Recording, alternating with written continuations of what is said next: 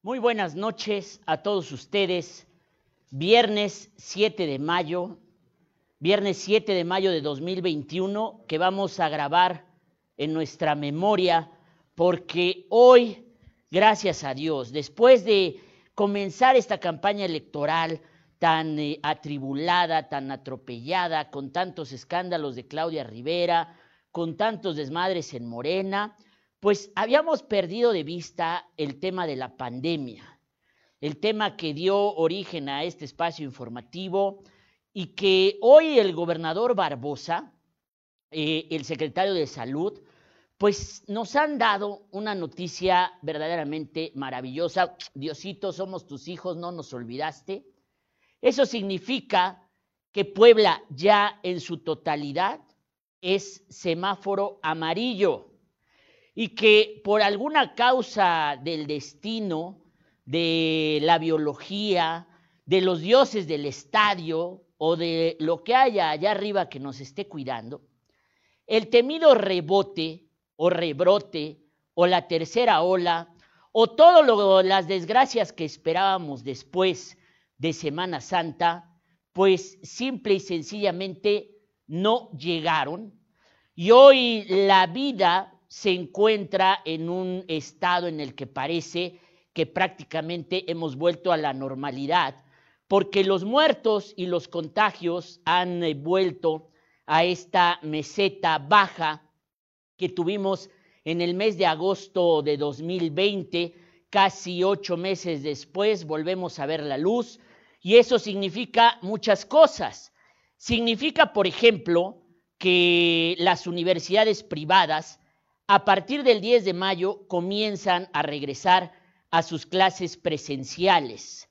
Es decir, como el protocolo lo había establecido la SEP, las universidades privadas y las carreras específicas que necesitan eh, de alguna forma talleres, que necesitan de alguna forma todo lo presencial, que necesitan laboratorios, pues ya pueden regresar a comenzar a la normalidad este 10 de mayo. A partir del 10 de mayo, el consorcio de universidades privadas, las universidades más importantes, la UDLA, el TEC de Monterrey, la OPAEP, la Ibero, eh, la NAWAC, son de las universidades que regresan a, eh, pues a las clases presenciales como preámbulo de lo que pueda ocurrir en agosto cuando regrese la educación básica. Ahí está, la Ibero va a regresar el 24 de mayo, el Tecnológico de Monterrey va a regresar el 31 de mayo, la OPAEP también regresa el 31 de mayo, la NAWAG el 1 de junio, la Universidad Madero el 7 de junio y la ULAP el 10 de mayo.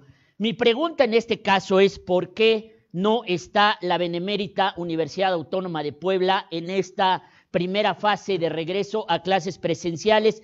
Sería interesante que nos explicara el secretario de Educación Melitón Lozano por qué la UAP no fue considerada si es por los problemas o por los pleitos que tiene el rector Alfonso Esparza con el gobernador Barbosa, pues eso no debería ser impedimento, porque la UAP es la universidad que entre las públicas y las privadas gradúa más gente de las carreras de enfermería, de las carreras de medicina, es una universidad top en ese rubro y a mí me parece que antes que todas las privadas, la UAP en sus áreas de medicina, de enfermería, de laboratorios y de química tendría que regresar a trabajar inmediatamente. Pero le decía yo, la gran noticia del día ha sido lo que ha dicho Barbosa esta mañana, somos semáforo amarillo y eso implica que prácticamente eh, cuando se vuelva a dar el nuevo decreto ya tienen que venir todas las nuevas actividades económicas, tienen que reabrirse ya prácticamente todo, porque realmente lo único que falta por abrir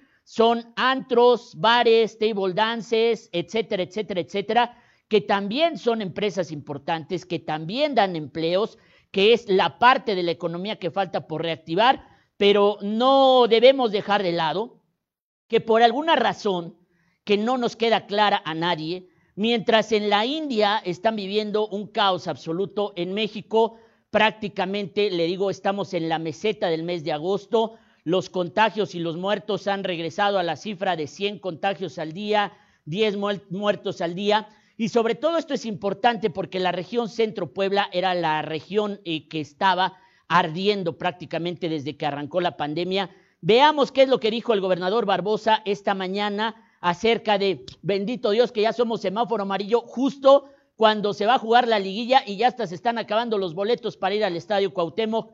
Eh, veamos lo que dijo el eh, subsecretario, el secretario de salud o el subsecretario, ya no quiero. A ver, véanlo, por favor. Favor. Que llevamos desde el inicio de esta pandemia y como bien lo acaba de explicar el gobernador, el día de hoy con datos ya actualizados podemos encontrar que las seis regiones de nuestro estado se encuentran ya en color amarillo y también en una tendencia descendente, lo cual resulta relevante debido a que si bien se esperaban algunas variaciones derivadas de la Semana Santa, estas no fueron las suficientemente complejas como para, eh, como ya también se indicó en su momento, poder determinar que podría aproximarse una tercera ola. Más bien se presentó una meseta estable en descenso, la cual a partir del día de hoy ya nos ha marcado una tendencia que llevó a Puebla capital y a la zona conurbada también a presentarse en color amarillo, es decir, en un riesgo medio, lo cual significan buenas noticias, pues no estábamos en esta situación desde el mes de agosto del año pasado. Entonces, pero el llamado sigue siendo el mismo, a seguir redoblando los esfuerzos, a seguir manteniendo las acciones de prevención y a continuar con este pacto comunitario para lograr que el Estado se mantenga en esta tendencia y por qué no pensar eh, tal vez en, en, unos mejores semáforos, incluso el color verde. ¿Es cuánto, señor gobernador? Esto prácticamente debe eliminar todas las restricciones economía que se han presentado a lo largo de la pandemia, porque lo que en este momento urge es reactivar los empleos, reactivar las empresas, eh, todo el desastre económico que significó el 2020, una caída en Puebla de la economía que va a ser mucho mayor de la nacional, la, caída de la economía en Puebla va a estar entre el 11 y el 12%, mientras que la, la, caída de la economía nacional fue el 8.5% el gobierno ya debe de terminar de reabrir la economía, eso implica también bares, antros, table dances, porque me preguntan y me dicen que si ya me urge ir al 40 grados, no, ya me urge ir al Tribulus, que va a abrir hasta creo que el mes de junio. Hoy el eh, secretario de Salud habló pues de este clásico gandallismo de los poblanos, porque dice, pues eh, la vacunación para los cincuentones comenzó en toda la zona metropolitana, comenzó en Cuautlancingo, Coronango, Puebla, San Andrés, y uno de los principales puntos de vacunación es el Hospital del Niño Plano. Y hoy el secretario de Salud pues relató que acá los gandayas pues consiguieron comprobantes domiciliarios de esa zona, eh, de municipios, aunque sean poblanos de la capital, se fueron a formar porque quieren su vacuna antes de haber cumplido los 21 días y el secretario de salud dijo, cuidado, cuidado, cuidado, porque esto les puede provocar una trombosis por andarse haciendo los chistosos. Así es que yo le recomiendo a los abuelitos que les falta la segunda dosis de Puebla Capital, va a comenzar la próxima semana, entre martes, miércoles, jueves, se va a dar la segunda fase de vacunación para los abuelitos. Y después de eso va a comenzar la fase de vacunación para los cincuentones. Pero no sean cabrones los de San Andrés, los de San Pedro, los de la zona metropolitana o Coyucan, y se vengan a vacunar al Hospital del Niño Poblano cuando todavía no, o los capitalinos, a los de Puebla que consiguen comprobantes domiciliarios de otros municipios, no sean cabrones, no sean gandallas, a todos nos va a tocar la vacuna, entonces no estén haciendo chingaderas.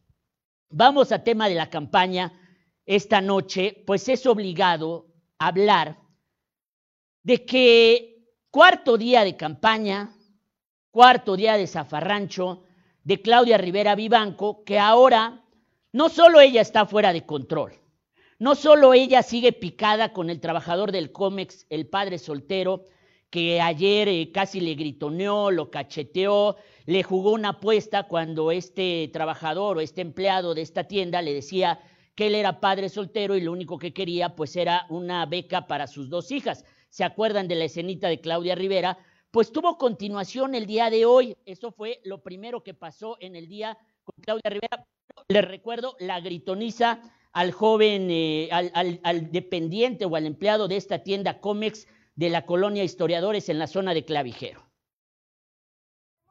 En el municipio de Puebla ya estamos libres de deuda gracias al combate a la corrupción. Te juego dos cosas. Te juego dos cosas. Te vas a hacer campaña conmigo. Espérame, te juego dos cosas. Te vas a hacer campaña te juego conmigo dos cosas. Te y juego, te demuestro que la, te juego, que te la- juego dos cosas. que la deuda pública del municipio ya se acabó y este es el primer año que Te estamos juego, sin te deuda. juego dos cosas. A ver, ¿sí? Dos becas para mis hijas porque soy papá soltero.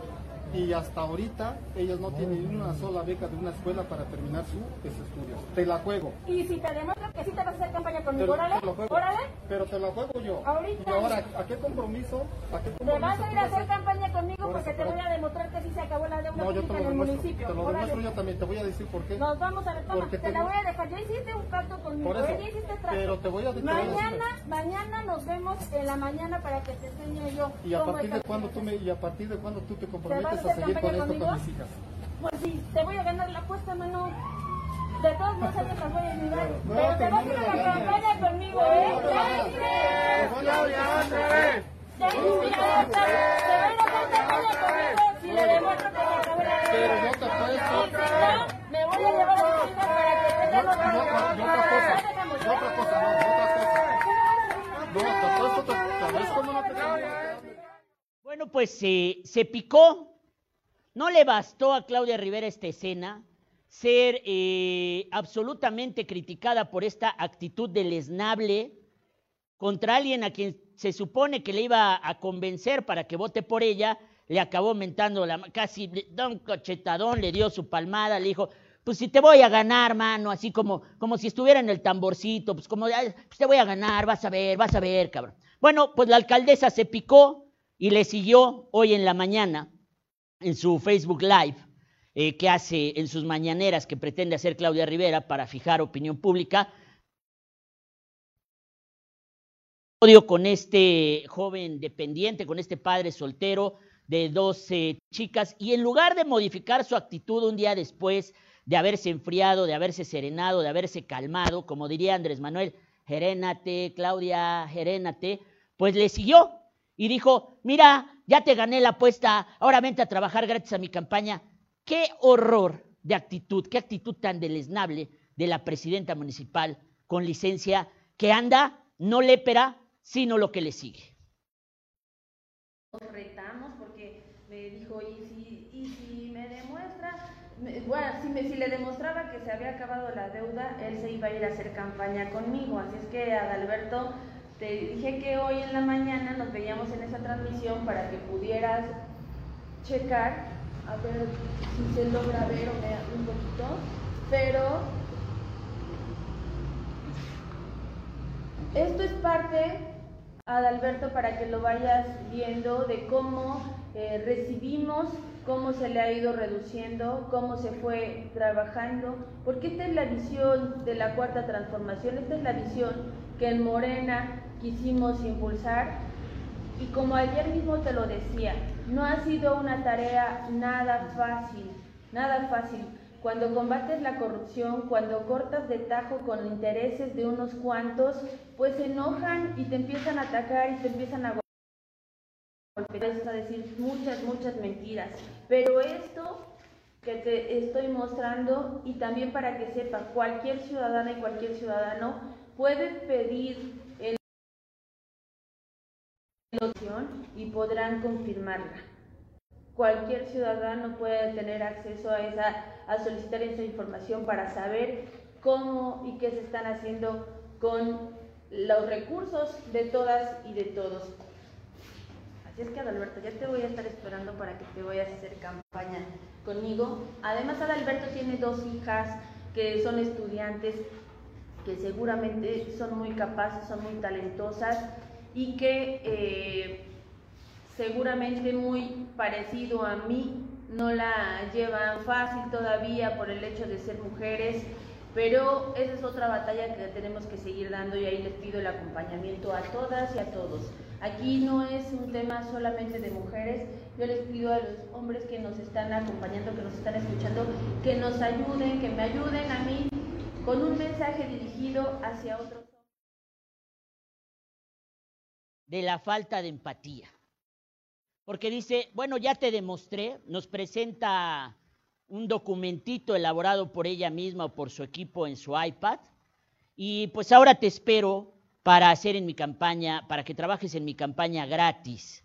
Y luego hace referencia a las dos hijas que tiene Adalberto, el empleado del COMEX, y en lugar ya 24 horas después de empatizar, de decir, sí, carnal, te voy a ayudar a conseguir la beca de tus hijas, solamente utiliza el argumento de, las hijas para reforzar sus propios argumentos. Como decía ayer Edgar Yamil Gitani de Movimiento Ciudadano, Claudia no escucha, solamente se sirve de lo que le, le ayuda a ella o le sirve a ella.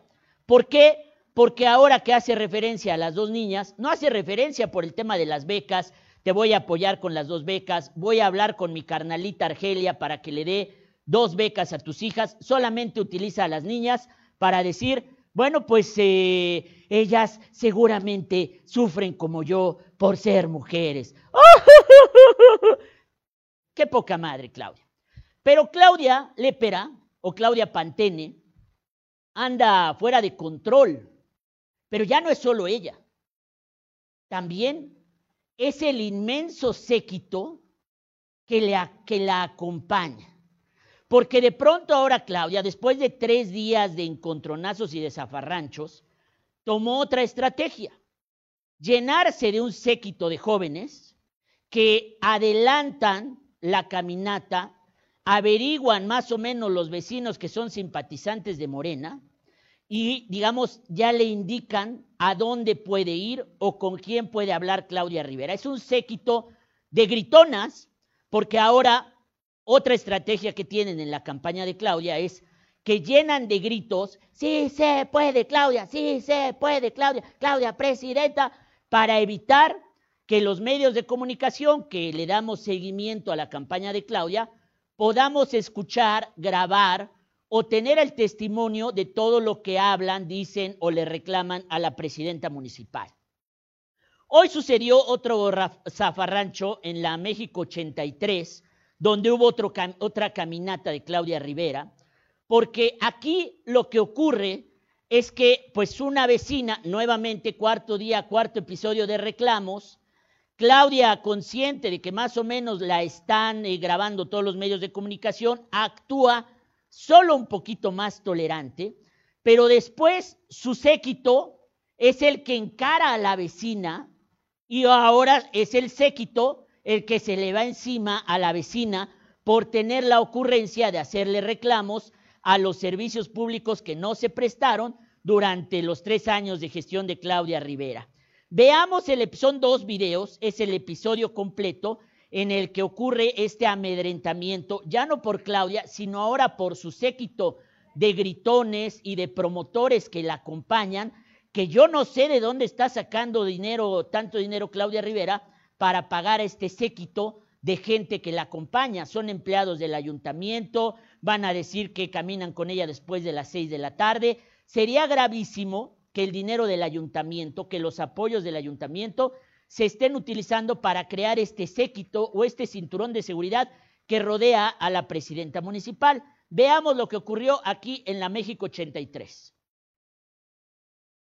para nuestra próxima presidenta municipal. Eso es cierto, eso es cierto. Y la cuarta transformación No, no, en no, el no. municipio continúa. Fuertes aplausos, amigos. ¡Claudia! ¡Claudia! Ah, bueno. Y es importante que recordemos todos y todas que 6 de junio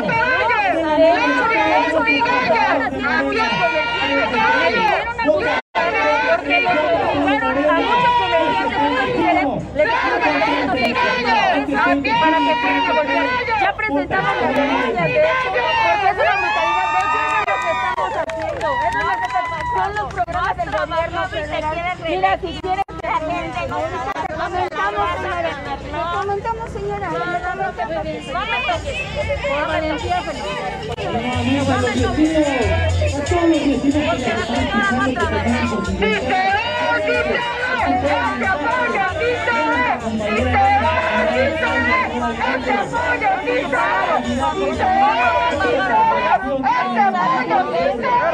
ciudadana que está inconforme con su gestión, su gestión ha sido mala.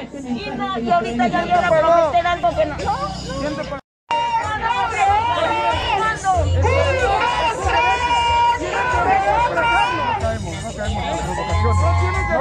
Mañana no las provocaciones. Ya que Le tomamos gato y eh, no tomas provocaciones.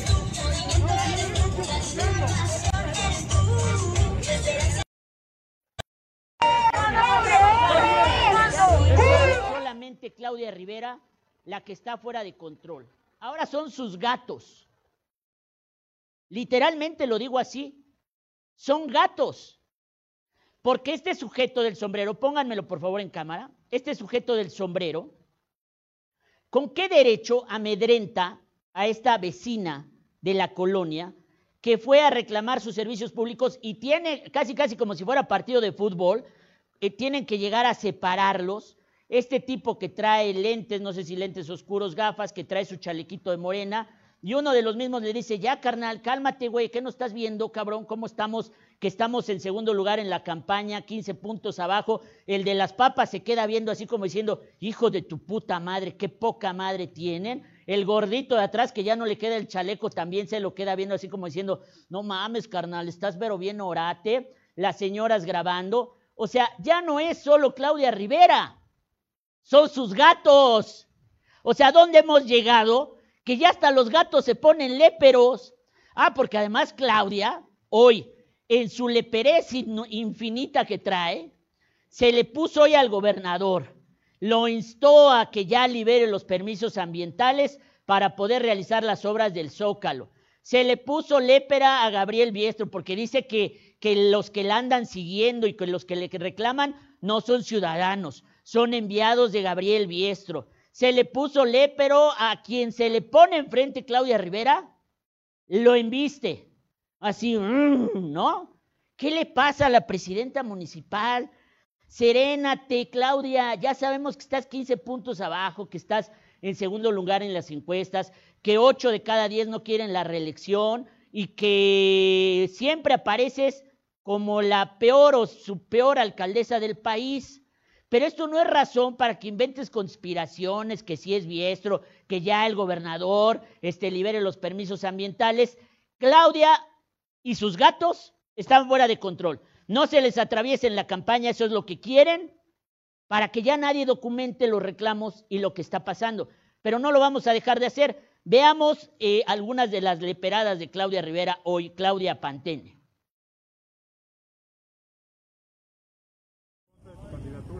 ¿Teme que ellos estén realizando algún tipo de boicot a su campaña? Ya ha habido personas que se han acercado a decírmelo. Ya ayer unas compañeras me dijeron que habían hablado con eh, el diputado plurinominal con licencia, que les había pedido incluso que salieran a comentar algunas acciones del gobernador y también de, este, de mi persona, salieron con sus cartulinas. Este, eso me lo dijeron las propias compañeras. Una de ellas es militante, eh, Rosa María, y entonces es importante también que sepamos. Yo les digo que dejen de esas prácticas, por favor, no traicionen esas actitudes. Parece que ya están con los panistas, con los prianistas, y eso es traición, así es que no hay que hacerlo. Muy bien, muchas gracias. Gracias, buen día.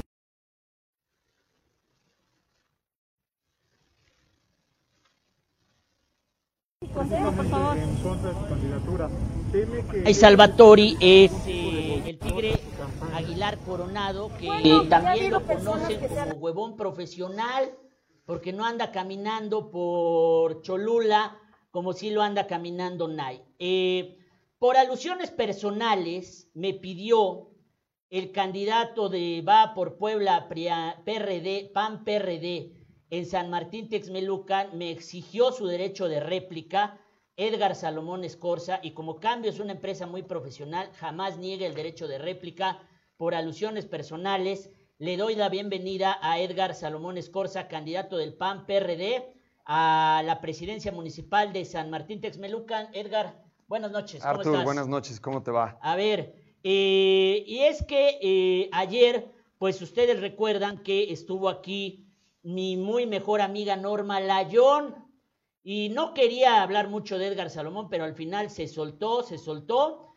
y lo que dijo de Edgar Salomón Escorza ayer eh, en la noche en el programa fue esto, por favor, producción, aviéntenlo. Aviéntenlo, producción. No, yo la bolsa. Si ya están listas. ¿Dónde la dejé? ¿Y del Edgar Salomón Escorza? Pues lo he visto una o dos veces en mi vida y la única palabra que tengo es que yo no puedo cruzar palabra con un misógino, con un violador, con una persona que le tiene tanto repudio a la mujer, cuando en nuestro municipio lo que mejor tenemos son las mujeres, las más trabajadoras, las más chambeadoras, las más aguerridas, madres solteras, nos enseñan a trabajar desde niños. ¿Aceptarías un debate con él? Yo no acepto debates con mediocres. O sea, no, o sea, No lo puedo. descartas. No puedo debatir, mi trabajo es servir, no debatir. Ok. ¿Tampoco con el del PRI debatirías? Con delincuentes. sí, pues, sí. Es que ese Pedraza me dicen, no, es bien amigo del Carlos Sánchez. Y dije, ay, no, pues ya luego, luego empecé a. Pues que no los presuman, cartera". digo, hay cosas que se presumen y hay cosas que uno se tiene que callar. Oye, eh, tu administración se caracterizó eh, por uno de tus programas estos principales de misógino, violador, maltratador de mujeres y mediocre. Edgar Salomón Escorza. Mira, primer punto. Yo no soy ningún misógino. No soy ningún violador. Eso tú sabes que fue un montaje que se creó en el año 2014, que se encuentra totalmente cerrado en el orden estatal, en el orden federal. No soy misógino, no soy violador, ni soy un violentador de mujeres. Que quede muy, muy claro. ¿Por qué si esto es falso lo siguen diciendo, Edgar? Es parte del ejercicio de praxis política. Estamos en un proceso electoral buscando ganar la presidencia municipal de San Martín Texmelucan y es muy común que este tipo de acciones y este tipo de guerra sucia se den en este periodo electoral. ¿Por qué no se dio antes? Después del 2014 fui rector de dos universidades públicas. Después del 2014 fui candidato en el 2018. Y hoy mágicamente aparece eso. O sea, ¿te reviven ese escándalo? cosa puede haber, solamente revivir y buscar desprestigiar a través de la guerra sucia. Entonces, lo ves como un acto de guerra sucia. A ver, dímelo a los ojos. ¿Realmente pasó algo con esa mujer? ¿Qué fue el episodio que ocurrió? ¿Qué dictaminaron las autoridades? Un montaje. ¿Cómo un montaje? te veo a qué es un montaje, porque, porque ¿Qué es un ahora montaje? los ciudadanos descreemos de todo lo que nos dicen los políticos. Ahí está Saúl Huerta que dice que también es un montaje lo que pasó con el niño. Eso, a ver, a ver, los que tienen una, una culpabilidad legal o están en la cárcel o tienen órdenes de aprehensión. No más. Ni yo estoy en la cárcel ni tengo un orden de aprehensión. Yo soy un ciudadano texmeluquense trabajador que ni es misógino ni es violador. He permitido mucho eso porque no quiero entrar en un juego ni morder un anzuelo mediático. Pero ya va siendo hora que los ciudadanos texmeluquenses, que además lo saben, que soy un ciudadano texmeluquense trabajador que lo único que le preocupa es el bienestar de San ¿Qué Martín pasó en el proceso legal, Edgar? Cerrado. No hubo pruebas, jamás se, hubo jamás se presentaron hubo pruebas. algo? Jamás se presentaron pruebas. Fue un caso cerrado no solamente en la parte estatal, sino en la parte federal, siendo que todo fue un caso cerrado del 2014 al año 2015. No hay ningún en proceso los legal hechos que se ocurrió algo que llevara, digamos, a la confusión, a la denuncia, a, a, a lo mejor si hubo consenso o algo así, y luego te lo aventaron que no. O sea, sí, yo creo que este es el momento, Edgar, para que termines definitivamente con eso, si es que quieres terminar con eso, No hubo o nunca- vas a permitir que a sigan ver, diciendo. a ver, el caso fue totalmente cerrado porque nunca se presentaron ningún tipo de prueba. Nada. Se cerró, cerrado. Cerrado legalmente. Y tú sabes que es una acusación sumamente grave. Claro. Se persigue de oficio. Es gravísimo. Eso se persigue de oficio. No es de que, ay, no, eh, ¿Y ahora qué andan- es una mentira, me arrepiento. No, no, no, no. no. Ese es un tema de oficio. Oye, y ahora que la justicia anda muy activa en el tema con los panistas, que ya cayó Paisano, que ya cayó el del Prián allá en Tehuacán, etcétera, etcétera, eh, tú andas caminando por las calles como... Hay aves que cruzan el pantano y no se manchan. Ok, Mi plumaje es de esos. Mediocre, eres un mediocre. No, bueno. A ver, A ver, si mediocre es tener una maestría, una licenciatura, haber estudiado en el extranjero, haber sido rector de dos universidades públicas, haber sido líder del Congreso, si eso es ser mediocre, bueno, está bien. o sea, entonces, ¿tienes maestría en el Congreso? Digo, maestría en Inglaterra. Inglaterra, tengo una maestría en México, en políticas públicas ambas, especialidad y maestría. Ok. Tengo una licenciatura en ciencias políticas y administración pública. ¿Fuiste Hablo inglés, hablo local? español, fui diputado local, fui coordinador parlamentario, fui presidente del Congreso, fui rector de la UTH, fui rector de la Politécnica Metropolitana de Puebla, fui delegado del DIF, fui delegado de gobernación, trabajé en la OCDE como consultor externo en un organismo internacional. No te queda el saco de mediocre. Pues yo creo que ahí andamos muy mal. Yo creo que fue un antónimo lo que utilizó. O sea, no te queda definitivamente. Definitivamente no me queda. Bueno, y ahora, ¿tú qué piensas de Norma Layón? No, bueno, pues mira, yo lo único que quiero es que debatamos nuestras propuestas, que debatamos nuestras ideas.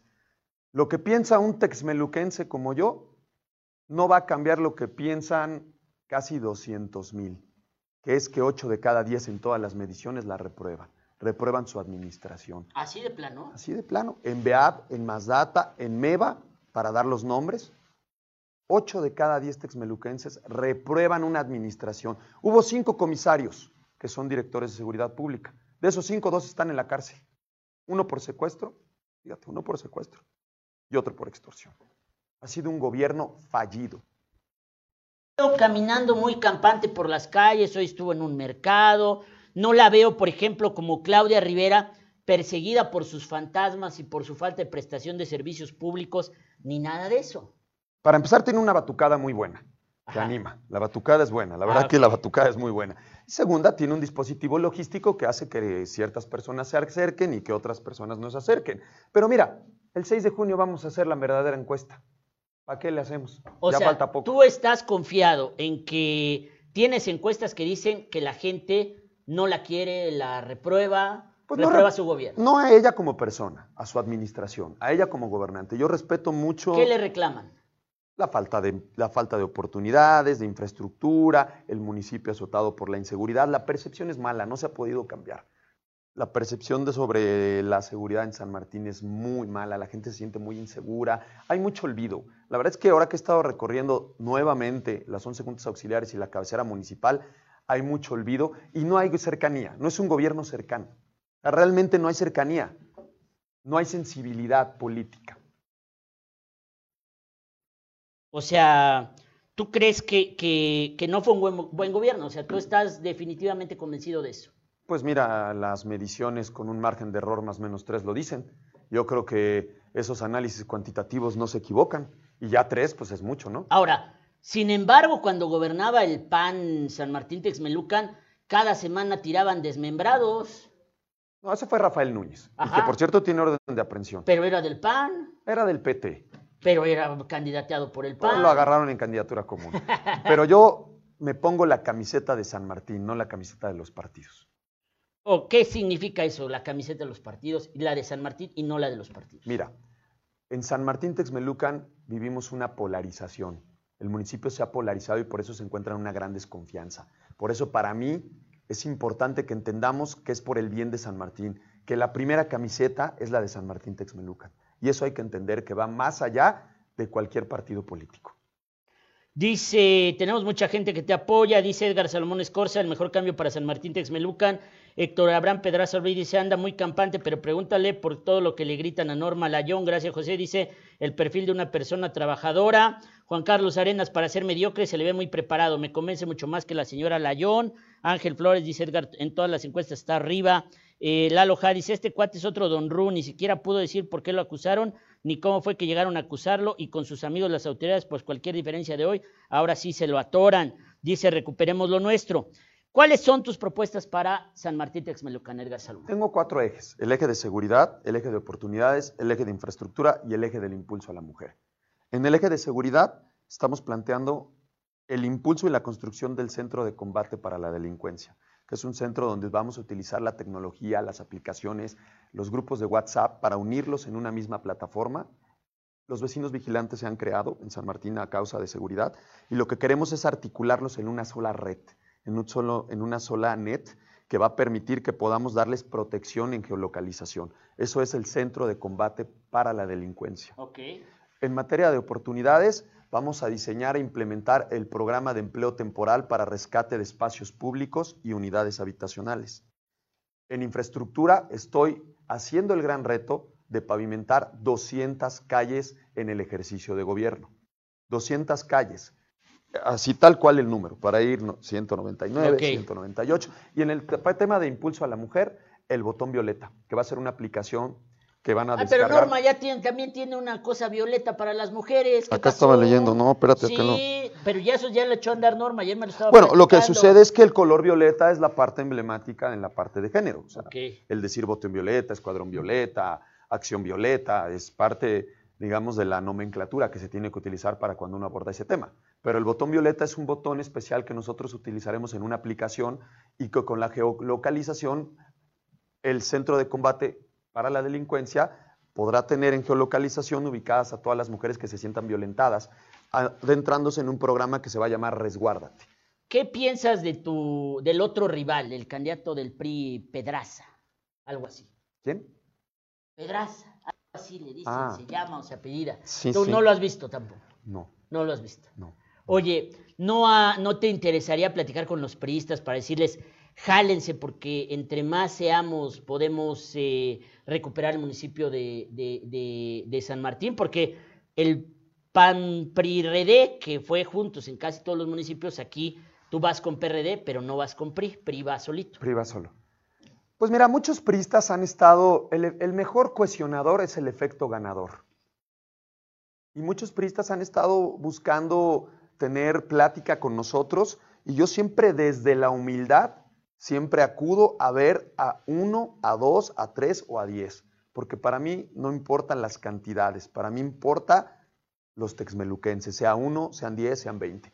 He estado en diálogo con muchos de ellos. Centro de Tecnología, eh, estas 200 calles, este programa Violeta para el tema de mujeres. ¿Qué otra cosa, este, Edgar Salomón? Estoy impulsando lo que es la política pública de economía circular. Queremos que la economía a través de incentivos fiscales municipales se quede dentro de San Martín. Es un programa que vamos a aterrizar dentro de la parte económica, junto con eh, vinculación con los empresarios, con la Cámara de Comercio, por la vocación de San Martín. La, vocación- la principal vocación productiva en San Martín es el comercio y la agricultura. De tal suerte que si logramos hacer esa alianza, ese crisol, vamos a poder generar una economía circular que va a generar estos a través de generación de incentivos fiscales. De igual forma, en infraestructura estoy planteando ir por la tercera fase del libramiento carretero. Se construyó la primera, la segunda, pero las últimas administraciones han olvidado el libramiento carretero. Vamos por la tercera fase, que eso es para desahogar todo el congestionamiento val que se da en la Avenida Libertad, que es la carretera ver, federal el México. gran tema de San Martín son dos cosas. El Huachicol, ya está preso el Loco Telles, pero sus banditas siguen operando. Dos, el Tianguis. ¿Cuáles son tus dos visiones de esos dos problemas? Para el tema del tianguis, estoy planteando la creación en la ley de ingresos de un impuesto municipal. Fíjate, la palabra impuesto siempre te pone así. Ajá. Un impuesto municipal para las organizaciones, un impuesto municipal proporcional para las organizaciones del tianguis. ¿Qué es lo que quiero decir con eso? Todo el dinero del tianguis no entra a la tesorería municipal. A ver, espérate, espérate, espérate, espérate. ¿Qué estás diciendo? O sea, a ver, no, no, no, no. no. A ver, son cientos, ¿sí? quizá miles de no entra, tianguistas. no entra. Cada tianguista No entra. paga por estar ahí. Sí, claro. ¿A quién le paga? cobradores del ayuntamiento. Se queda en las bolsas del presidente, presidenta o directores. ¿Cómo? Sí, claro. Pues hay que preguntárselo a los líderes. Claro, a ver, yo tengo 39 años y los 39 años he vivido en San Martín. Conozco perfectamente San Martín. A ver, pero esto no es posible, Héctor, Claro, porque, claro digo. Edgar, porque la principal actividad económica de San Martín Texmelucan es el tianguis. No lo sé si lo sea porque el dinero va, o sea, el dinero que llega de las ventas del tianguis se va a Tabasco, a Tlaxcala, a Hidalgo y al Estado de México. Pero a lo que me refiero con cobros, me refiero a los cobros por catre, porque se cobra por catre. O sea, los que conocemos San Martín sabemos que es por catre. O sea, no es por lugar, porque uno piensa No, pues, no que es por metro cuadrado, no, no, no, no es Lomas de Pues es así- Angelópolis como Es aquí Puebla, como los moches que No, cobraba no. René Sánchez Galindo, y de los que en, un minu- en unos minutos nos va a hablar Mario Riestra, candidato del eh, Distrito Federal 12 aquí por Puebla Capital, porque él es experto en eh, analizar el ambulantaje en la época de Claudia Rivera Vivanco. Pero bueno, seguimos con lo tuyo. O sea, no cobran por puestecito, por metro cuadrado. O sea, cobran por catre, se le llama por catre. Ok. Y eso, ese dinero que cobran las autoridades municipales no entra a la tesorería. Entonces, ¿dónde está? Se queda en las manos del director de reglamentos, desarrollo económico, Jaime Auroles, presidente o presidenta en turno, ahí se queda. ¿Qué es lo que sucede? Que como ha sido una regla no escrita dentro de la corrupción, se permite. Por eso necesitamos hacer un impuesto municipal. No seas mamá. Por escrito. No lo puedo creer eso. Te lo juro. Date una vuelta. Entonces, ¿con qué dinero se prestan los servicios públicos? Porque además es una pinche deuda tremenda lana. la de los terrenos. Porque el del- municipio tiene lana, pues es el tercer municipio más importante del estado. Lo que sucede es que la lana del tianguis no se queda en San Martín, se queda en manos particulares. Ah, caray. Eso se lo voy Es a preguntar fuerte. la próxima vez que vea yo a Norma Layón. Pero te va a decir que no, pues la respuesta, ni modo que te lo acepte. Pues podría decirlo. Quizás lo acepte el 8 o el 9 de junio, ¿no? Ya, que se pierde. No lo creo. Eso se lo tengo que preguntar a Norma Layón y la próxima vez que venga aquí Norma Layón. Ya bueno que nos echáramos un debate, pero de propuestas. Ojalá y puedas ser tú el conductor, el puente y el constructor de un debate Pues de a mí me propuestas. gustaría, yo propongo que vengan a debatir aquí ustedes dos. Pero propuestas, ¿no? Porque ese ya dimes diretes. No, propuestas. ¿Cómo? De pasar del qué al cómo. Ok, del qué ¿Qué quiero hacer y cómo lo voy a hacer? Muy bien. Ok, tu último comentario para San Martín Texmelucan, Edgar Salmón Escorza. Estamos recuperando lo nuestro, estamos construyendo verdaderamente de la mano de la gente la recuperación de lo que hemos perdido. San Martín fue secuestrado por la delincuencia, por la corrupción, por el huachicol y por la impunidad. Pero les tengo una buena noticia. Amigos texmeluquenses, vamos a recuperar lo nuestro. Gracias Arturo, muy buenas noches, arriba San Martín y viva San Martín.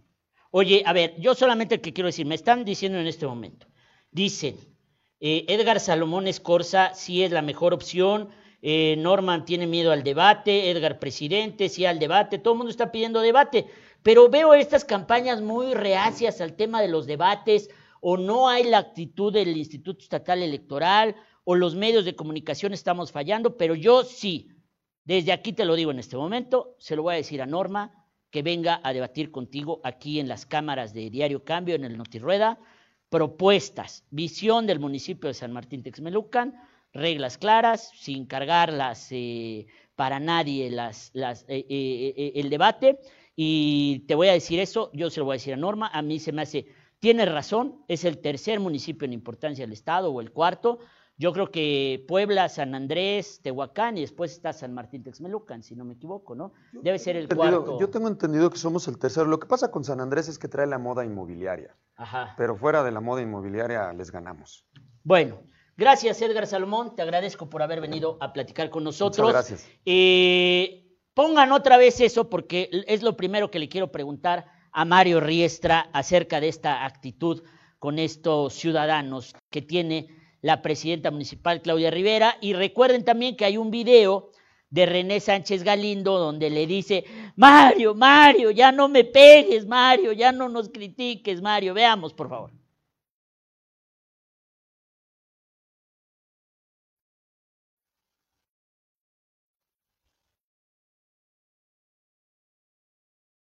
Ya se agarraron parte del terreno, ¿no? Pásenme la.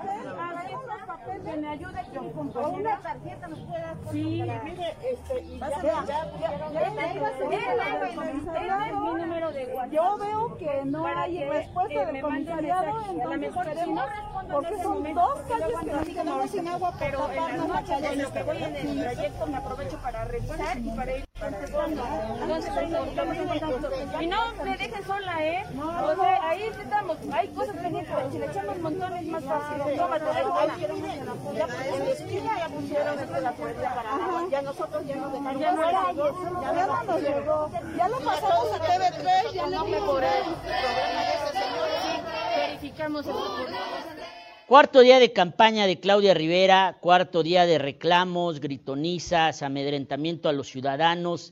Es justo ver esto, Mario Riestra, este espectáculo que estamos viendo por día de, la presidenta municipal, de todo su equipo. Bienvenido a El Notirrueda. Muy buenas noches, Arturo. Pues yo creo que es el fiel reflejo de la realidad de todos los poblanos. En las calles eh, llevamos un poco más de un mes, nosotros los candidatos federales, lo que escuchamos es que eh, Claudia Rivera eh, despertó ilusión, pero hoy hay una gran decepción, hay desilusión y esta, este incumplimiento de las expectativas y la falta de resultados lo que genera es, por supuesto, molestia y enojo de la ciudadanía. Oye, dice René Sánchez Galindo que por qué te dedicas a hablar tanto de Claudia Rivera, de los temas del Zócalo, de los temas del ambulantaje, que si no sabes que vas para diputado federal, no para presidente municipal ni para diputado local, ¿por qué eh, crees que dice esto René, que dice, dedícate a hablar de los temas este, federales, ya no hables de Claudia y del ambulantaje? Pues porque les duele que evidenciemos el incumplimiento de las promesas, les duele que, eh, que, evidenciemos que no le cumplieron al barrio de Analco la remodelación, que no le cumplieron a la CAPU también la remodelación. Estuvimos esta semana también evidenciando que no cumplieron la construcción de la base policial en el Mercado Unión y tampoco cumplió los compromisos relativos al comercio informal, al ambulantaje. Se había comprometido en enero del 2019 a liberar la calle 5 de mayo y no cumplió y también se comprometió con los empresarios a que cada tres meses iba a retirar a 100 ambulantes del centro de la ciudad de Puebla. Entonces, lo que está queriendo hacer básicamente es desviar la atención, pero yo sí les quiero decir algo muy puntual y muy claro. Como diputado vamos a representar los intereses del distrito y por supuesto que vamos a seguir eh, defendiéndolos de cualquier instancia gubernamental, aun cuando fuese de mi mismo partido y en este caso los diputados también fiscalizan y revisan el actuar de otras autoridades. Y en el centro de Puebla, por ejemplo, eh, lo que nos han dicho los restauranteros, hoteleros, comerciantes, es que la obra en la que está empecinada a proseguir eh, la administración de Claudia Rivera les está afectando. Por cierto, lleva dos meses y ni siquiera han sido capaces de regar los árboles del Zócalo. Eh, también hicieron ustedes, los diputados de, de, de Va por México, eh, este, eh, esta clausura de la obra del Zócalo, que parece que no tiene mucho sentido, este eh, pues muro de la ignominia, cuando ni siquiera hay obra en el Zócalo. No hay trabajadores, llevamos ya casi dos meses de supuesta obra del Zócalo, han removido solo algunas lajas, no cuentan con los permisos de impacto ambiental y tampoco los permisos de Lina, amurallaron el Zócalo, redujeron el tránsito vehicular, hay ruido, hay polvo, no han ni siquiera regado los árboles del zócalo y sin embargo dejaron a los comercios sin Semana Santa, que es su época fuerte, y sin el verano, que también estaban esperando para recuperarse después de un año de pandemia. Esta obra resume lo que ha sido la administración de Claudia Rivera, un verdadero fracaso. Y por cierto, los poblanos siempre hemos estado en contra de los muros y las murallas, y este 6 de junio vamos a tumbar el muro de Claudia Rivera. Oye, eh, parece que tú eh, eres la, vanguardia de Lalo Rivera en todos estos temas. Empezaron ustedes campaña un mes antes. Eh, hubo un debate sobre quién iba a ser tu rival, si iba a ser Lisa Cebes, después René. Y a los dos o tres días de que ya por fin René se pudo sentar en la candidatura, grabó un video para decir que ya eh, no, no lo criticaras, que ya no hablaras del ambulantaje, que ya no hablaras de todo esto. Producción está durmiendo, se los puse el mensaje, pero no me están leyendo. Y entonces, eh, ¿por qué René no quiere debatir contigo o por qué no quiere que afrontes esos temas? Porque uno de los problemas que más nos han enojado a los poblanos en estos tres años tiene que ver con el reinado del ambulantaje en todo el centro histórico, primero y después se extendió por toda la ciudad. Y el responsable de gestionar ese tema, y ahorita, como lo decía Edgar Salomón Escorza, de recibir el dinero de los ambulantes, era René Sánchez Galindo. ¿Tenemos el video o todavía no? A ver. A ver. Bueno, muy, muy, eh, muy sencillo. Decía mi abuelito, lo que no es lógico es metálico. Y la proliferación del número de ambulantes en la ciudad de Puebla y no lo digo yo, lo dicen otras instancias de gobierno de Morena, lo dicen los empresarios, lo dice la Canirac, los hoteleros, el Consejo de Comerciantes del Centro Histórico, se ha multiplicado por dos o tres veces en su tamaño original de hace tres años en esta administración. ¿Por qué René Sánchez Galindo no visita los mercados de Puebla a pesar de que eran su competencia como secretario de Gobernación?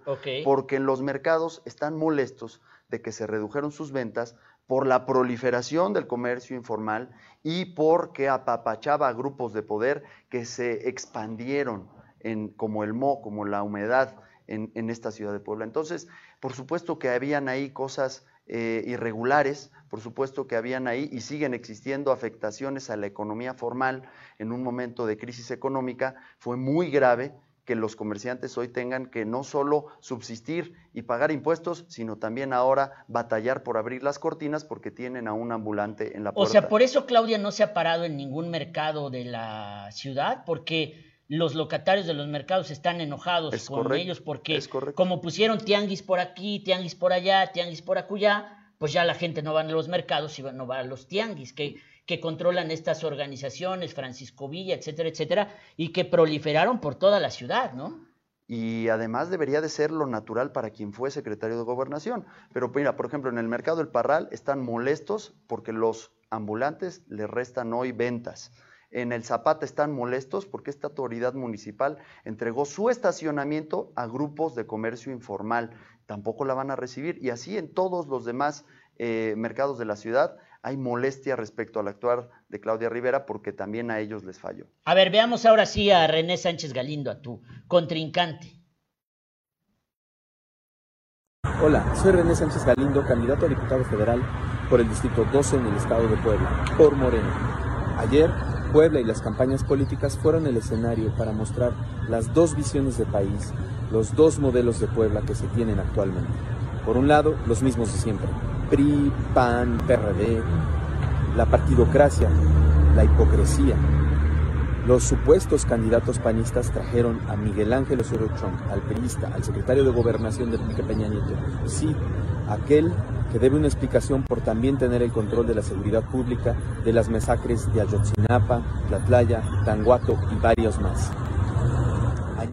Pero ese no es el video, producción sigue durmiendo. Pero bueno, Mario, los aliados mediáticos de la presidenta municipal, los que tienen convenio con el ayuntamiento y con Magali Herrera, publicaron una fotografía donde apareces con un líder ambulante y con eso te quisieron hacer responsable de la madriza monumental que hubo a principio de semana, que duró tres o cuatro horas en el centro histórico, la disputa por los espacios de la 10 Poniente, y que además, eh, pues ninguna autoridad intervino porque se dieron como pandillas de Nueva York tres o cuatro horas y hasta que ya se habían agotado los rijosos y ya había lesionados por todos lados y los locatarios formales tuvieron que cerrar sus negocios temerosos de esta madriza este, monumental, pues dijeron, Mario Riestra y el PRIAN Redé son los responsables de esta madriza monumental de ambulantes. Pues se les olvida que llevan tres años gobernando y son responsables del presente de esta ciudad. Y ser responsable implica responder. Y hoy no pueden darle respuestas a la ciudadanía porque su incapacidad va por delante. Ellos se habían comprometido a liberar la calle 5 de mayo y no cumplieron. Y se, y había comprometido Claudia Rivera a retirar 100 ambulantes cada tres meses. Hoy buscan desviar la atención ante su incapacidad y quieren ahí buscar una foto de hace varios años, eh, pero yo lo que digo es, esa foto eh, es como si pretendieran culpar, por ejemplo, a Andrés Manuel López Obrador por la foto con el presidente municipal de Iguala de la masacre de los 43 estudiantes. No tiene nada que ver, en campaña se te acerca mucha gente. Hoy ellos son los responsables de la proliferación del comercio informal y deben de responder por ello a la ciudadanía. No lo digo yo, lo dicen otras instancias de gobierno del propio Morena y lo dice también la iniciativa privada. ¿Cómo te está recibiendo la gente? Porque hay la percepción de que Morena, como marca, va muy arriba, eh, aunque lo, lo desdoran sus candidatos como René y como Claudia, pero hay un discurso que dice el PRIAN se unieron, son lo mismo, son los mismos, ahora, son lo- ahora van juntos porque siempre fueron lo mismo y de alguna forma es darle la razón a Andrés Manuel López Obrador. ¿Tú crees que e- esta, esta unión, hoy te veía yo haciendo campaña con la hija de Blanca Alcalá, ¿no? Con Karina Romero, que yo también haría campaña con ella, por cierto. Pero bueno, al margen de eso, Mario, ¿qué sientes? Eh, eh, ¿Le dieron la razón a Andrés Manuel al unirse PRI, PAN y PRD? ¿Son lo mismo ya? No, por supuesto. Ya podrían no. hacer un partido juntos todos, Karina, tú, Antorcha Campesina, este, los chuchos, etcétera, etcétera, etcétera. No, por supuesto que no. Este debate que estamos teniendo ahorita lo tuvimos por ahí de noviembre, diciembre en el Consejo Nacional del PAN, cuando aprobamos ahí por una amplísima mayoría el construir esta coalición. Y los argumentos que se esbozaron son similares a los que tú nos presentas. Yo creo que Andrés Manuel López Obrador, con o sin alianza, se iba a meter de todas maneras al debate. Entonces es muy ingenuo pensar que el ir solos, eh, sin en coalición, eh, hubiera permitido el que se mantuviera la presidencia de México en esta imparcialidad. Pero lo que te puedo decir es que en tierra lo que está permeando es una gran desilusión. Eh, hay gente que reconoce que hace tres años votó por la esperanza, pero que hoy eh, también al mismo tiempo reconoce que si bien no estábamos perfectos, dimos dos o tres pasitos para atrás. ¿En qué puntos específicos? Por ejemplo, eh, al principio de la campaña tú te metiste mucho en el tema del Hospital de San Alejandro. Mira, en el tema de salud es, es, contundente. La desaparición del Seguro Popular ha dejado sin medicinas y sin tratamiento a miles de poblanos.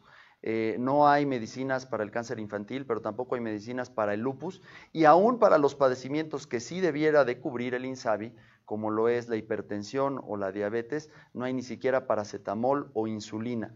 Los hospitales están desbordados para los derechohabientes del IMSS en general y nos deben desde hace cuatro años las 450 camas de hospital de San Alejandro.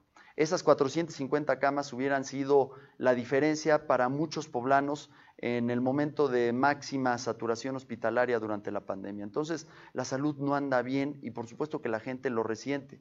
Platicaba, y te quiero decir, con algunos colaboradores de la Secretaría de Salud en el Estado y ellos en la intimidad nos reconocen que la situación es precaria, que no hay medicinas y que el gasto per cápita de medicinas y de los servicios de salud en instancias privadas se ha incrementado significativamente en Puebla. Hoy quienes están resolviendo las cuestiones de salud en Puebla son los médicos de las farmacias similares y eso le pega directamente a la economía de los poblanos. Pero así como está la salud, está el tema de la seguridad pública. Estuvimos ayer eh, caminando, por ejemplo, en la colonia Miguel Negrete y nos decía la vecina, ¿cómo le hacemos para que estas cámaras de videovigilancia funcionen otra vez? Las ventanas Las ciudadanas. ventanas ciudadanas. Y la verdad es que yo les decía, pues votando por el cambio, porque con Claudia Rivera no van a continuar estas No, ventanas. bueno, pero ella dijo que ya quiere comprar un gran sistema de videovigilancia, 387 millones de pesos, 4.600 cámaras. No lo pudo hacer este trienio, pero si le dan oportunidad, el negociote lo va a hacer el siguiente. A ver, ahora sí ya tiene producción el video que llevamos queriendo ver desde el principio de la entrevista de Mario Riestra. Ya no me pegues, Riestra, ya no me pegues. ¿No te dio risa cuando viste Claro este que video? sí, me da risa y, los, y, y las caricaturas también. Ah, sí, hubo una, hubo una caricatura del monero José, lo que estuvo muy buena. Pero, pues, la campaña es eso, es debate. René, ven a debatir aquí con Mario Riestra. A ver, veamos. Candidato a diputado federal por el Distrito 12 en el estado de Puebla, de Morena desde antes de que fuera partido político. Quiero señalar hoy a los del PRIAN que han hecho acusarnos de lo que ellos provocaron, de lo que ellos construyeron. Hoy dicen que hay violencia en el centro histórico por unos que ellos llaman líderes de comerciantes en la vía pública. Nosotros, en cambio, les hemos denunciado como presuntos extorsionadores. ¿Qué diferencia? Ustedes se alían con ellos. Ustedes los usan para las campañas electorales, como ha quedado evidenciado en las redes sociales. Son sus aliados. Ustedes los sacaron. Ustedes provocaron lo que está sucediendo. Nosotros, en cambio, hemos mantenido la paz y el orden. Y cuando vemos delitos que ustedes provocaron, que ustedes manipulan, los denunciamos ante la Fiscalía. Por eso hago un nuevo llamado. Ustedes los crearon y ¿por qué ellos no los destruyeron? O los... ¿Por qué en tres años no han acabado con ello? Porque no pueden hacerse responsables del presente, porque viven en el pasado, porque ese pasado les es conveniente argu- argumentativamente hablando y mediáticamente hablando, pero ellos son responsables del presente y la gente quiere respuestas hoy y quiere menos colores y más soluciones y tuvieron su oportunidad y le fallaron a los poblanos. Oye, eh, Mario, finalmente, ahora sí, ya tus propuestas como diputado federal, porque si entras a la legislatura federal van a venir muchos temas, el futuro del INE, el futuro de una reforma fiscal que ya están planteando, y pues lo que siempre flota en el ambiente y nadie quiere aceptar, si este tema de la extensión de eh, la Suprema Corte de Justicia de los dos años es un preámbulo para que con un transitorio en alguna reforma le den otros dos, cuatro, seis años a Andrés Manuel López Obrador.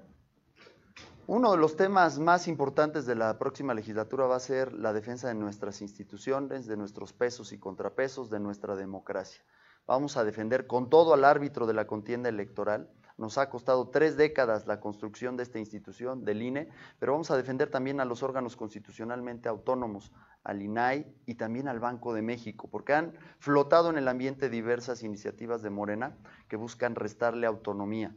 Vamos a defender, por supuesto, a los poderes y estaremos combatiendo estas reformas inconstitucionales como la ampliación de la presidencia del magistrado presidente de la Suprema Corte de Justicia o la nueva reforma eléctrica que atenta contra la libre competencia y contra los compromisos que ha asignado México en materia de cambio climático.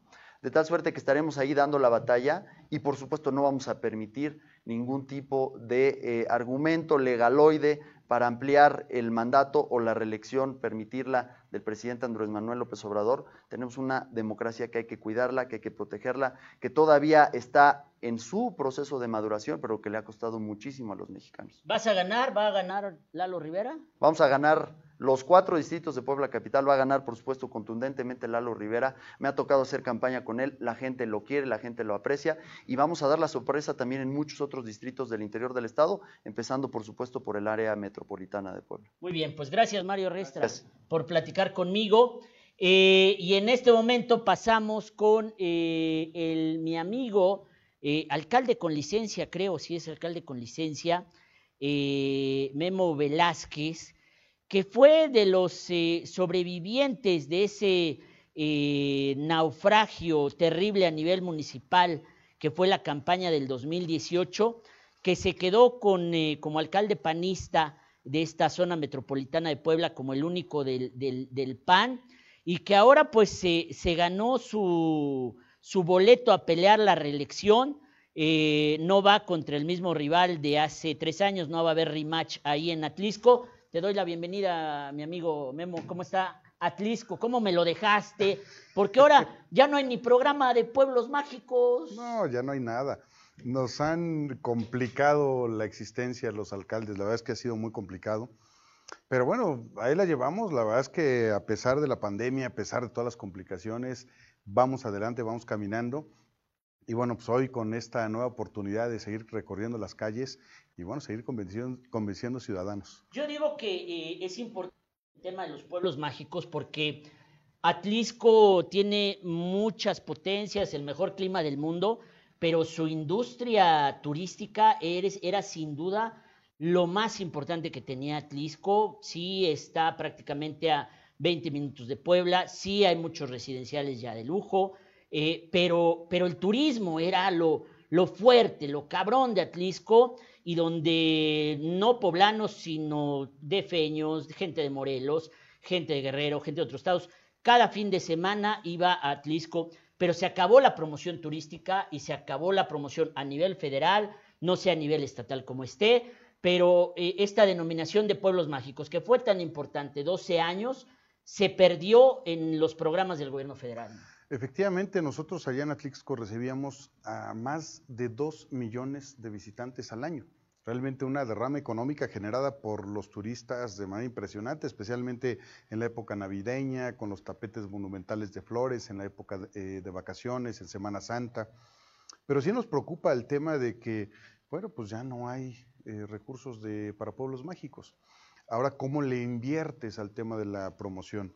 Se estuvo trabajando ya con el gobierno federal y con el gobierno del estado para armar campañas de promoción turística eh, precisamente derivado de la pandemia, pues entendíamos que muchos que normalmente viajaban al extranjero de vacaciones, pues ya no lo iban a hacer. Y si no lo iban a hacer, entonces había que ofertarles a la oferta nacional los pueblos mágicos. Ahí es donde estamos encontrando esa, eh, esa rendijita para poder seguir impulsando al municipio.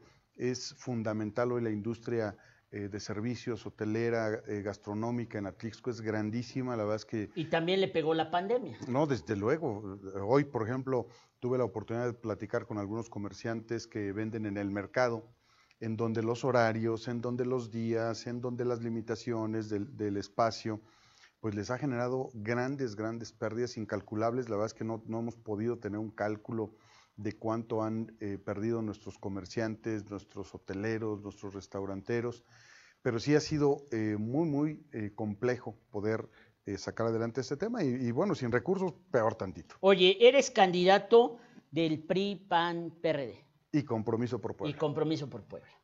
Eso te lleva a hacer campaña junto a los que eran los enemigos históricos del PAN en Atlisco, Antorcha Campesina. Ahora ya andas con Ercilia ahí bailando y todos los antorchos. Esto es de, de las cosas un poco bizarras que vemos en, la, en las campañas cuando Ercilia y, y, Antorcha y el PAN y ustedes eran los enemigos históricos de la región.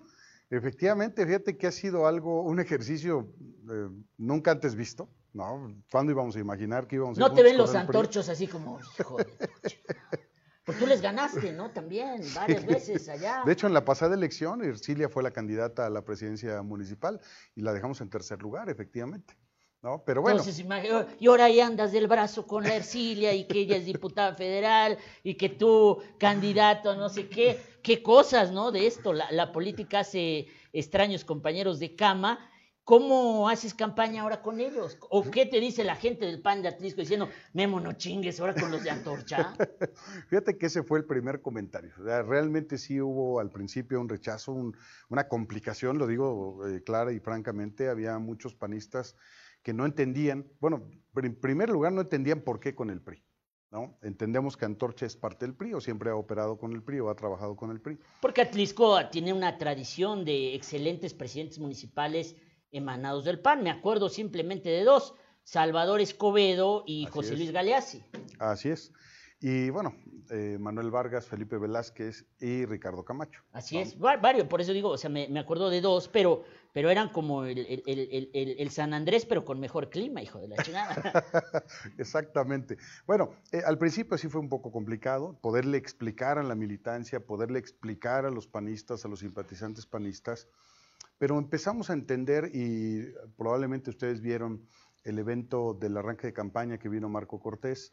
Marco Cortés hace una explicación muy clara del por qué se unen los tres partidos políticos a nivel nacional. Y esto no solo se da en Atlisco, sino se da en todo el país. Pero obvi- obviamente en Atlisco, pues el PRI trae, siempre ha traído Antorcha Campesina. Y en esta pues coalición, Antorcha Campesina va en el, va en el paquete. Pero yo también debo eh, compartirte, Arturo, la relación que yo he tenido desde la presidencia municipal con Antorcha Campesina siempre fue de respeto. Hasta el momento nunca tuve diferencias, ninguna complicación de manifestaciones, de cierre de calles, de pleitos, jamás. Hicimos política con ellos. Y cuando tú haces política, evitas conflictos, evitas guerras. Si sabemos hacer política, resolvemos los problemas. Y pudimos hacer política. Y hoy, efectivamente, en esta eh, coalición un poquito difícil de creer, porque cuando hubiéramos creído que el PAN, el PRI y el PRD, bueno, con el PRD ya habíamos ido en otras ocasiones, con compromiso en mi caso también, pero con el PRI era prácticamente impensable. Sin embargo, entendimos que había que hacer a un lado cualquier diferencia, y ahí ya están nuestras diferencias. Seguramente en algún momento van a salir, y seguramente otra vez nos vamos a dar hasta con la cubeta.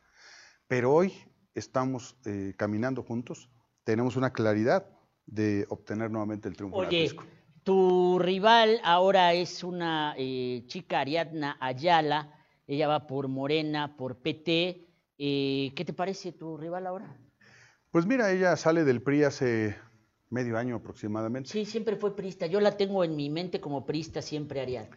Así es, ella con una eh, herencia, pues es nieta de Eleazar Camarillo. Es, eh, recordamos a Eleazar Camarillo como alguien que ni los priistas ya querían esa opresión del caciquismo en aquel entonces.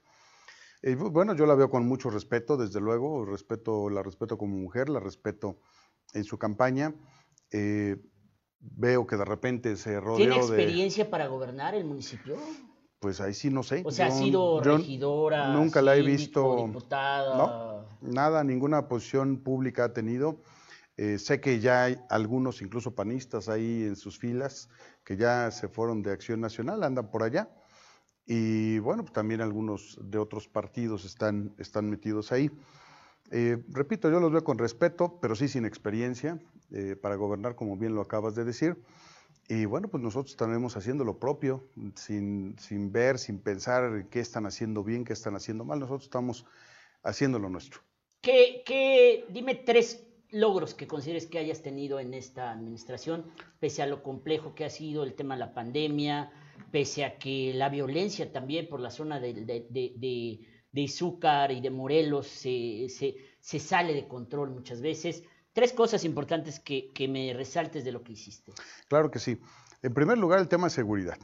Nosotros eh, enfrentamos de manera decidida, en coordinación con la Fiscalía, con el Ejército y con la Policía Estatal, logramos ya desactivar a 61 bandas delincuenciales que operaban en Atlixco, que algunas iban operando desde Puebla, San Martín, etcétera, etcétera, y Zúcar de Matamoros. Atlixco es el tránsito entre Puebla capital, La Mixteca, Morelos, Guerrero. Entonces es una zona complicada. Me tocó vivir el primer año de gobierno una serie de... de Tremendo, muchas ejecuciones, ejecuciones, y muchos cadáveres que se fueron a tirar allá. Así es. Hoy eso ha disminuido bastante. Los rojos que andan todo el tiempo entrando, saliendo este, y queriendo extender su territorio que dominan en Morelos y en Guerrero y en meterse a Puebla. Así es. Ese, es, ese creo yo que ha sido un logro. No está resuelto todo, hay que decirlo claramente, pero vamos caminando bastante bien. Hoy si revisamos las estadísticas de las ejecuciones eh, que ha habido o que había a las que ha habido han disminuido más del 50% y el índice delictivo en más de un 27%. Entonces eso eh, creo yo que ha sido un, un, logro muy, muy importante. El segundo logro ha sido hacer más con menos, porque ahora tenemos mucho menos presupuesto para, para hacer obra pública. Revisábamos en la estadística, Luis Galeazzi tuvo 3.600 millones de pesos en obra. Claro, fueron cuatro años, ocho meses. Nosotros llevamos ejecutados cerca de 260 millones. Sea, no hay comparación ¿no? De, de, de, lo que se tenía a lo que se hace. Sin embargo, tenemos más de 450 obras ejecutadas, más las que están todavía en proceso de ejecución y las que faltarán el resto del año, ¿no? Pero sí creo yo que este, este es uno de los temas eh, más eh, relevantes que tenemos. Y el tercero, creo yo, ha sido la participación ciudadana. Hoy tenemos, por ejemplo, para ayudar al tema de seguridad pública, una red de más de 4.000 ciudadanos conectados por WhatsApp en los botones de alertamiento en las diferentes colonias, eh, cámaras de vigilancia, ventanas ciudadanas, y esto nos ha ayudado a que haya mayor eh, participación ciudadana. Aparte, generamos un programa de jornada intensa de trabajo. Nosotros todos los jueves vamos todo el ayuntamiento, encabezado por el alcalde, a las colonias, a limpiar los parques, a podar árboles, a pintar guarniciones, a revisar si hay eh, problemas de seguridad, etcétera, etcétera. Y la ciudadanía participa con nosotros. Pero también en la ciudadanía, a mí me dicen mucha gente, sobre todo en el interior del Estado, que hay un chip contra la reelección. ¿Tú crees que puedes derrotar ese chip contra la reelección? Yo creo que sí, porque eh, de hecho yo lo estoy viviendo ahora que caminamos las calles, que platicamos con la gente, desde luego que en algunos casos hay molestia, y hay molestia porque, bueno, pues estábamos acostumbrados a un ritmo de obras que se venían haciendo que de repente se frenó, la pandemia nos frenó muchas cosas, ¿no? Pero cuando platicas con la gente, les expones la situación, nosotros realmente, tiempo efectivo de gobierno, fueron seis meses, ¿no? Desde que entró el gobernador Barbosa, después de la elección extraordinaria, después de la muerte desgraciadamente de la gobernadora, de los cambios políticos que se vivieron, hasta el mes de febrero del 2020. ¿Por qué el mes de febrero? Porque en marzo llegó la pandemia. O sea, formalmente tuvimos seis meses de gobierno. Pero tú entraste al gobierno pensando en la reelección. Porque hay muchos alcaldes que parece que se les olvidó que iban a tener la posibilidad y que solamente se pusieron a chambear desde enero para acá. no, nosotros siempre tuvimos claro que podía existir la reelección. Y desde el primer día de gobierno empezamos a resolver muchos temas, ¿no? Te acabo de mencionar el tema de, de eh, la seguridad, pero hay muchos otros temas que se han ido poco a poco resolviendo. Por ejemplo, recibimos el año pasado, en diciembre, el Premio Nacional de Transparencia. Recibimos otro, otra mención nacional por haber sido ya certificados en el ISO 37000, que es en el sistema anticorrupción. Y tenemos la certificación ISO 9000. Solamente dos municipios de este país tienen 25 procesos, bueno, certificación en más de 8 procesos. Y Atlisco es el único del país que tiene 25 procesos. Ahora dime tres cosas que vas a hacer si vuelven a votar por ti en Atlisco. Mira, lo primero es impulsar la economía. Hoy, después de la pandemia, tenemos graves problemas económicos, todos, ¿no? Así como yo desde el ayuntamiento viví, sufrí, la padecí, muchos ciudadanos hoy en sus casas la están viviendo, sufriendo y padeciendo. Entonces ahí es donde tenemos que poner especial atención en ver cómo vamos a reactivar la economía. Estamos planteando varios proyectos de reactivación económica para apoyo a mujeres y apoyo a jóvenes principalmente, los que están empezando a desarrollar alguna actividad económica. Ahí es donde tendremos que capacitarlos, buscar créditos, buscar desde el fondo municipal, generar algunas alternativas de financiamiento y generar este desarrollo económico. Aparte, el impulso económico a partir de la publicidad, de la difusión de nuestro pueblo mágico, de actividades culturales, de los tapetes monumentales, que por cierto ya regresa, Ya de- lo vamos a hacer en próximo julio, ya se hace en junio, julio, que es eh, las vacaciones eh, de verano, ya regresa el tapete monumental, regresará en todo su esplendor Villa Iluminada y esto va a generar una gran derrama económica. En segundo lugar, el tema de seguridad pública lo tenemos que seguir atendiendo, pero no nada más desde el equipamiento, desde la adquisición de patrullas o más elementos, sino también desde la prevención. Ahí es donde tenemos que poner el dedo en la llaga. La prevención va en las escuelas, en tu familia, para que papá, mamá cuiden a los hijos. Hemos tenido casos de niños que se drogan a los 10 años y a los 12 ya están vendiendo droga. Y a poco los papás no saben. O a los 15 años, fíjense lo que nos ha pasado, 15, 16 años, chavos que agarramos con la pantalla que se están robando, con la computadora en la mano, o, que, o vendiendo droga. ¿Quién creen que es la primera que va a pedir que su hijo es inocente, que lo La saquen? mamá. La mamá. Entonces, con una sociedad complicada que Cálmate, Andrés la que Manuel, ya quiere decir que los vas a acusar con su mamá. Eh, fuchicaca, los voy a acusar con su mamá, los delincuentes. Bueno, yo no los voy a acusar, pero sí les quiero hacer un llamado de atención a los papás. O sea, estamos haciendo algo mal como sociedad, porque si no hubiera una descomposición como la que tenemos, no habría tanta delincuencia. Si no hubiera tanto consumo de droga, no, había- no hubiera tantos vendedores de droga. Ese es, el- ese es el problema de raíz. Y tercer cosa que harías, man? La tercera cosa es eh, cuidar a todas las víctimas del delito. Tenemos desgraciadamente eh, un alerta de género desde hace ya algunos años y esa alerta de género nos obliga a varias cosas. La primera, cuidar a las mujeres, cuidar a los adultos mayores y cuidar a los menores de edad. Estos tres grupos son vulnerables. Hemos tenido casos de feminicidios, de violaciones de menores de edad. No puede ser que esté sucediendo eso en, eso en la sociedad. Ahí es donde tenemos que eh, proyectar muchas acciones para empoderar a las mujeres. Por eso estamos proponiendo el Centro de Desarrollo para las Mujeres, con cursos de capacitación, con asesoría jurídica, con psicólogos, con trabajadoras sociales, que les permitan precisamente a, las mujeres violentadas, a los menores violentados o a los adultos mayores violentados, pues salir de ese círculo vicioso que tienen en casa, porque pues realmente estamos viviendo una, una descomposición que está llegando precisamente a estos grupos vulnerables. Pues Memo, te agradezco esta plática que hayas venido desde Atlisco aquí a Diario Cambio. Eh, es uno de los municipios que urge recuperar el desarrollo económico. La seguridad, bueno, pues ahí más o menos se mantuvo, bendito Dios, pero la economía es lo que está fatal en este momento. Había, hay mucha gente que depende del sector de servicios, del turismo, de los restaurantes, de los hoteles, de que vengan los fines de semana y se queden los tres días eh, de todo el fin de semana. Urge recuperar el ritmo de la vida económica de Atlisco. Gracias, Memo, y a ver si todavía nos da tiempo de volver a platicar, porque esta es una campaña muy corta. Te agradezco mucho. Gracias, Arturo. Gracias. eh, solamente nos queda una noticia muy importante, de esas que uno no espera nunca, y que resulta que la estrella de Puebla no funciona, que porque se chingaron las partes, las, la empresa que daba los mantenimientos, y que hoy no la pueden echar a andar porque se chingaron la espiroqueta de la cuchufleta. Óigame usted, el chingado cabrón, favor.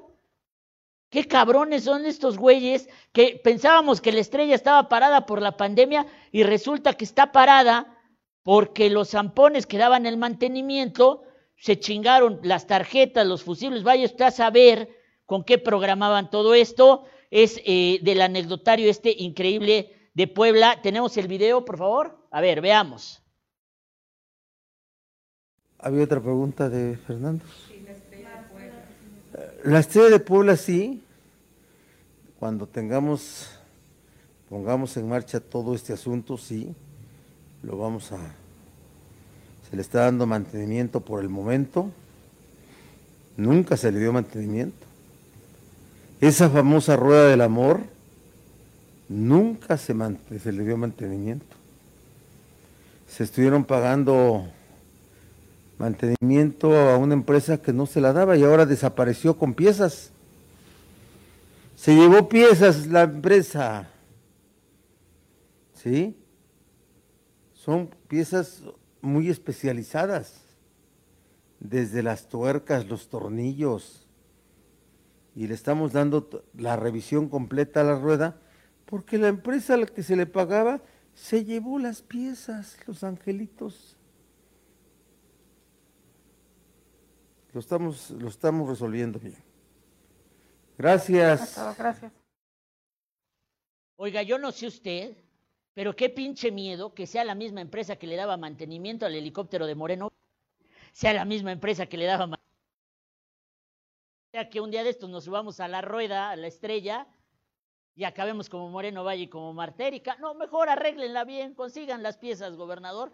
No sea, no queremos otro accidente de esos como el que tuvimos diciembre 24.